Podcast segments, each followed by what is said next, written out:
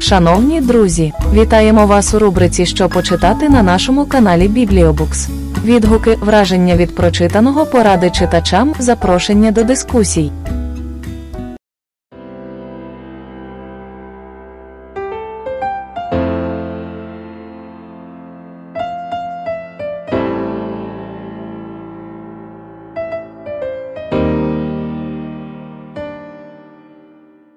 І е, наступна книжечка має назву книга «Більдунг. Нордичний секрет краси та свободи».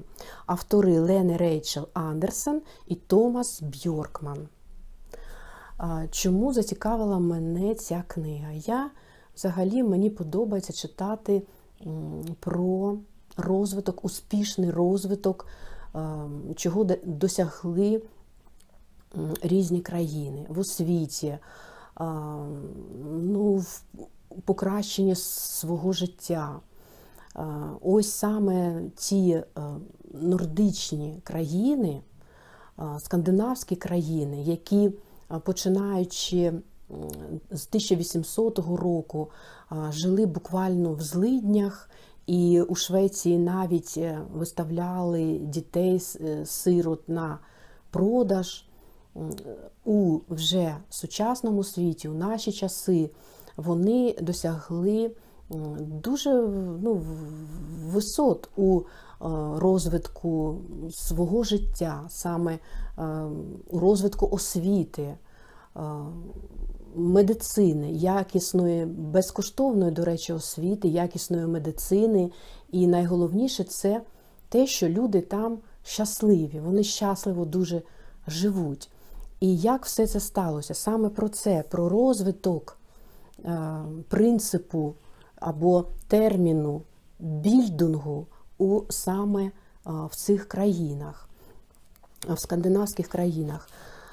Про цю книгу я подивилася бесіду, залишу посилання в інфобоксі каналу, саме на, це, на цю бесіду відбулася така зустріч з науковими редакторами, які опікувалися виданням книги, редагуванням її, цього українського видання «Нордичний секрет краси та свободи». Ну, взагалі цікаво було послухати.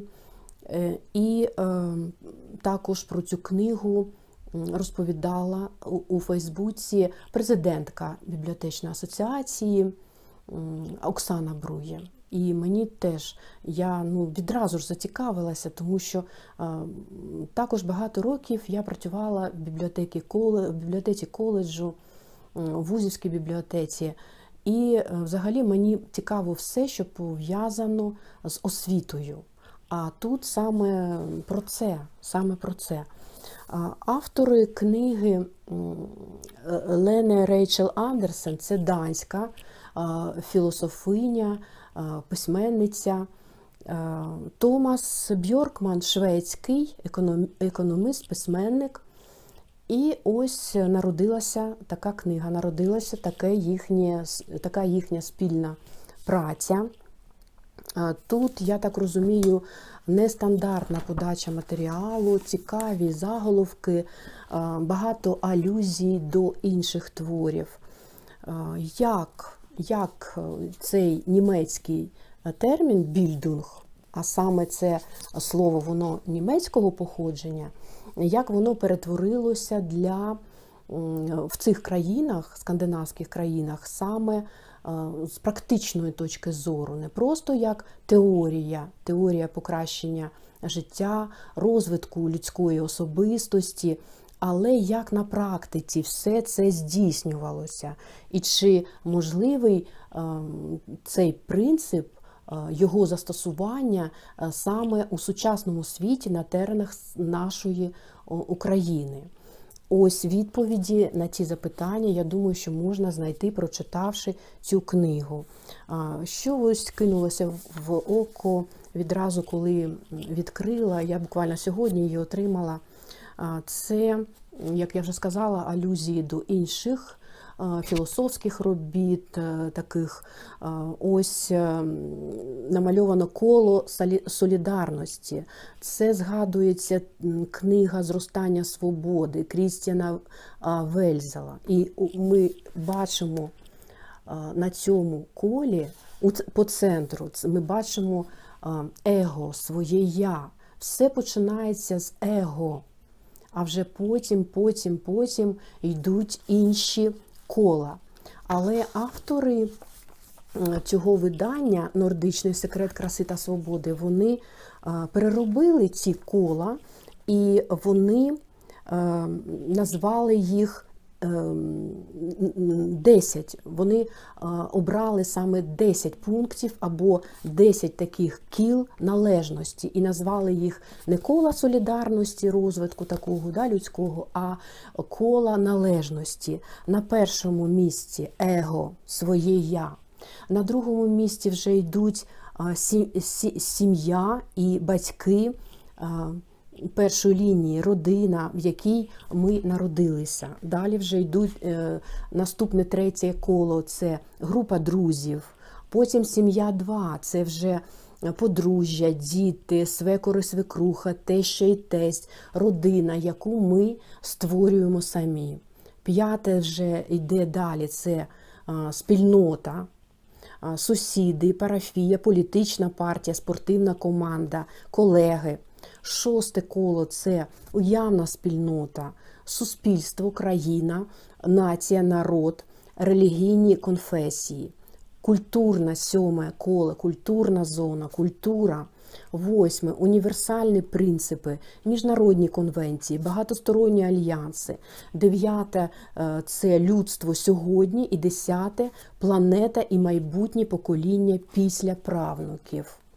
Це ось перше таке, що кинулося, як я вже сказала, мені в око, і захотілося вам саме зосередити вашу увагу на цій темі, на цьому фрагментові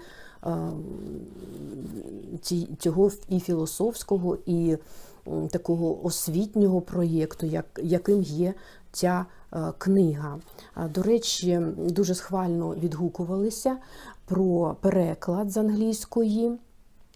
Класний, ґрунтовний, науковий такий підхід до перекладу Оксани Олійник-Андрусяк. І, звичайно, що багато є партнерів, які допомагали вийти цій книжці в Україні, і компанії Kernel, і особлива подяка, ми читаємо тут, Валерії Пекарю. А Валерій Пекар – це людина, яка дуже багато статей присвятила менеджменту видання, його є монографія, різнобарний менеджмент, по-моєму, називається. Більше двохсот статей він присвятив менеджменту, маркетингу, ось усім цим питанням. І, звичайно, що доклав зусиль, я так розумію, до виходу видання, до видання тієї книги. Буду її читати, тому що, повторюся, мені дуже хочеться дізнатися більше про розвиток цих країн. У мене якісь пішли теж перегуки з, на рахунок того, як жилося в ці часи в скандинавських країнах. Я читала роман Нікласа Натт-о-Дага, шведського письменника, тисяча сімсот дев'яносто три, і усі жахіття тих часів описані ним, ну, дуже яскраво, і в цьому можна переконатися. Книга заснована на реальних фактах, яким тоді був Стокгольм, що там взагалі відбувалося, які там злидні були, і як жили люди. І як ця країна вийшла, ну, досягнула таких висот в економічному, в освітньому розвитку. І взагалі, як там вільно, щасливо живуть люди. Ось в мене пішла така асоціація з романом Нікласа Натт-о-Дага. І, звичайно, що буду потрошки її читати. Я думаю, що її швидко не прочитаєш. Тут є і таблиці, і діаграми, і порівняння, і розвиток різних країн, історія. Тобто всього, як я розумію, таке потрошки і ґрунтовне, ґрунтовне таке дослідження. І буду теж з вами, звичайно, друзі, ділитися. Ось такі в мене були новини для вас, мої книжкові. А зараз я хочу показати і розповісти вам трішечки про те, що я тільки-но прочитала. Я вже ділилася з вами, розповідала про п'ять прочитаних книжок. Вже у першій половині, вже і друга половина пішла жовтня. Прочитала я ще нещодавно книжечку Мілана Кундери «Смішні кохання». І що я хочу сказати, до цієї збірки, а це, до речі, перша така збірка, яка зібрала, в одній книжці зібрано сім новел Мілана Кундери, написаних в Чехії між тисяча дев'ятсот п'ятдесят дев'ятим і тисяча дев'ятсот шістдесят восьмим роками. «Смішні кохання», видавництво «Старого лева», «Новиночка», дві тисячі двадцять перший рік видання. Якісь новели більше запам'яталися, якісь менше, але це саме ось такий стиль письменницький, який потім, згодом, я так розумію, буде проявлятися в інших його дуже відомих творах, таких як «Нестерпна легкість буття», «Безсмертя», «Жар» тощо. Про любов, про кохання. Ось таке яблуко кохання, символічний форзац такий, як я розумію. І що я хочу сказати? Тут Мілана Кундера показує свій філософський, знову ж таки, свої філософські роздуми. Це не просто такі описи доль. Він пише про персонажі, загалом це чоловічі головні герої книжки, чоловіки, які постійно завойовують жінок. І як все це в них відбувається, хтось, для когось це пріоритет номер один в житті, незважаючи на те, що персонаж має свою родину вже, але він продовжує, продовжує ось цей флірт, ось складати список жінок, яких він завойовує. У кожному, у кожній новелі є, ми знаходимо притаманний саме Міланові Кундеру стиль. Філософське все це осмислення, роздуми над вчинками героїв, чому він так вчинив, а не інакше. Сподобалася мені новела, запам'яталася, скажімо так, «Гра в автостоп». «Гра в автостоп», де показана нам молода пара, хлопець та дівчина, він вимальовує нам, як вони, в них все стабільно, вони кохають одне одного, але в один В одну мить вони вирішили, вони подорожують на машині і змінюють повністю свій маршрут, і чомусь вони починають грати, грати інші ролі. Вони забувають про себе самих і такі надягають таку маску на себе інших людей, зовсім інших людей. І до чого це призведе, ця, ця їхня гра? Чи залишаться вони один з одним? Що, що буде відбуватися, коли люди починають грати своїми почуттями? До чого все це може призвести? І надягають на себе маски інших людей разом з, з характерами інших людей. Ця, ця така ось новела «Гра в автостоп». Запам'яталися новели лікарської, якщо можна так сказати, тематики. Це новели «Колоквіум» і «Доктор Гавел через двадцять років». В першій новелі вона і за обсягом найдовша. Є головний герой, доктор Гевел, який є таким мисливцем за жіночими серцями, за жінками. І в іншій новелі він предстає перед нами через двадцять років, вже постарішав, і чи змінилося його ставлення до жінок і взагалі до їхнього завойовування, яким він бачить себе. Про все це пише Мілана Кундера, дуже такі яскраві характеристики, надає персонажам, описує їхні долі, їхні вчинки, і відразу ж все це набуває такого філософського осмислення, повторюся, саме в стилі Мілана Кундери. Читати, читати було мені цікаво, так як мені подобається цей автор і його творчість. Тут присутній і сарказм подекуди. Він препарує долями характери, показує нам своїх персонажів, розкриває їхні якісь психологічні особливості. Ну, подекуди все ж таки трішки є і такий, прослизає такий і сексизм подекуди.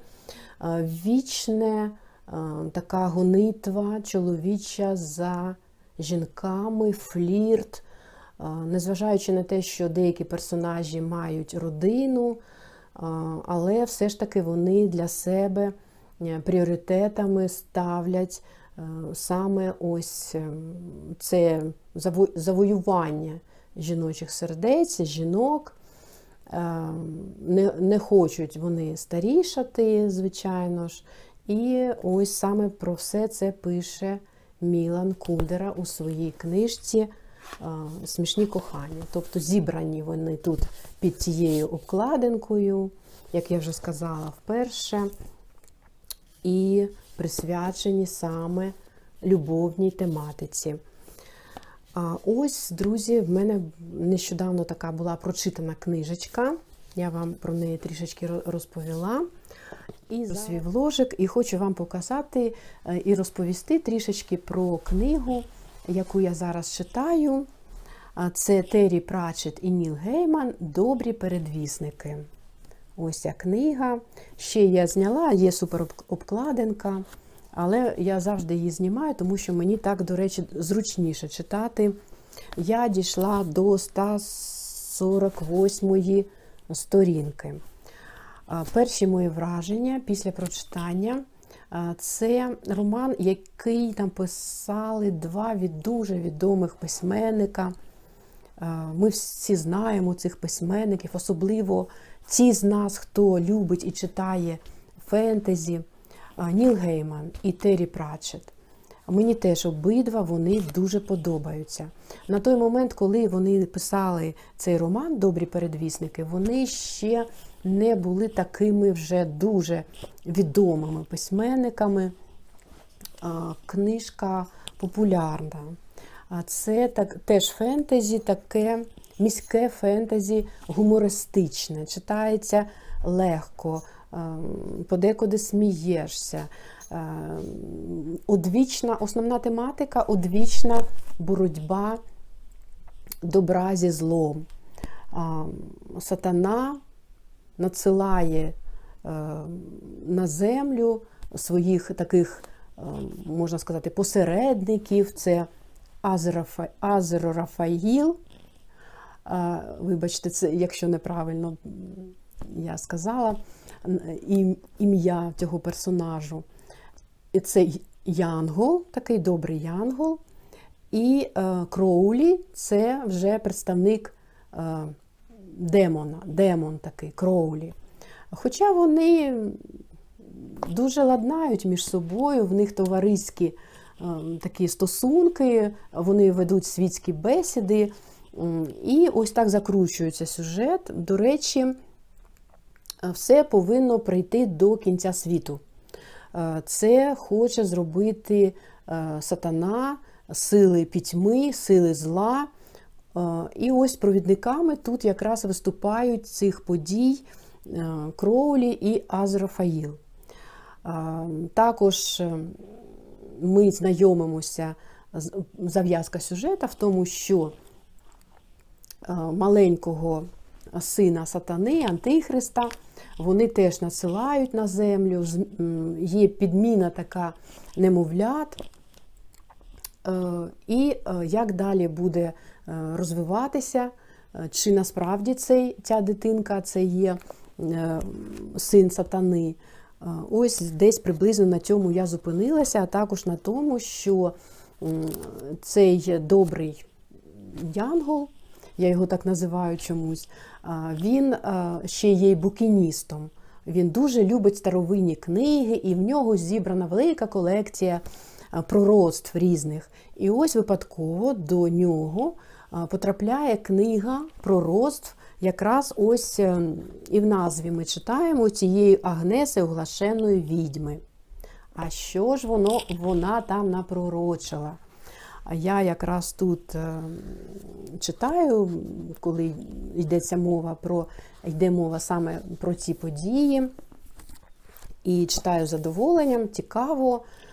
Хоча дуже багато було на початку другорядних персонажів, це мене відволікало якось, я плуталася в їхніх іменах, їх дуже багато, до речі. Але поволі-поволі якось все устаткувалося і вже і не, не відірватись, і вже, вже читаю з задоволенням. Ось таке в мене зараз читання. Що стосується моїх планів на подальше читання, я хочу перечитати твори Гарперлі «Убити пересмішника». Я дуже давно читала цей твір, і продовження цього твору я не читала. І також німецький класик Герман Гессе. Я очікую книгу біографічну про нього, і теж хочу перечитати його найбільш відомий твір «Гра в бісер». Ось це найближчі в мене такі читацькі плани. Хочу, чомусь потягнула мене на класичні зарубіжні твори. А далі побачимо. Дякую вам, друзі, за увагу, за те, що були зі мною. Па-па! І до нових зустрічей!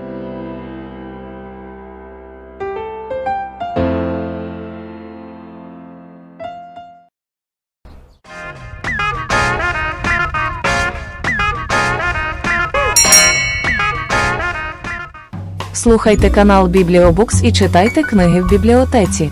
Завжди раді!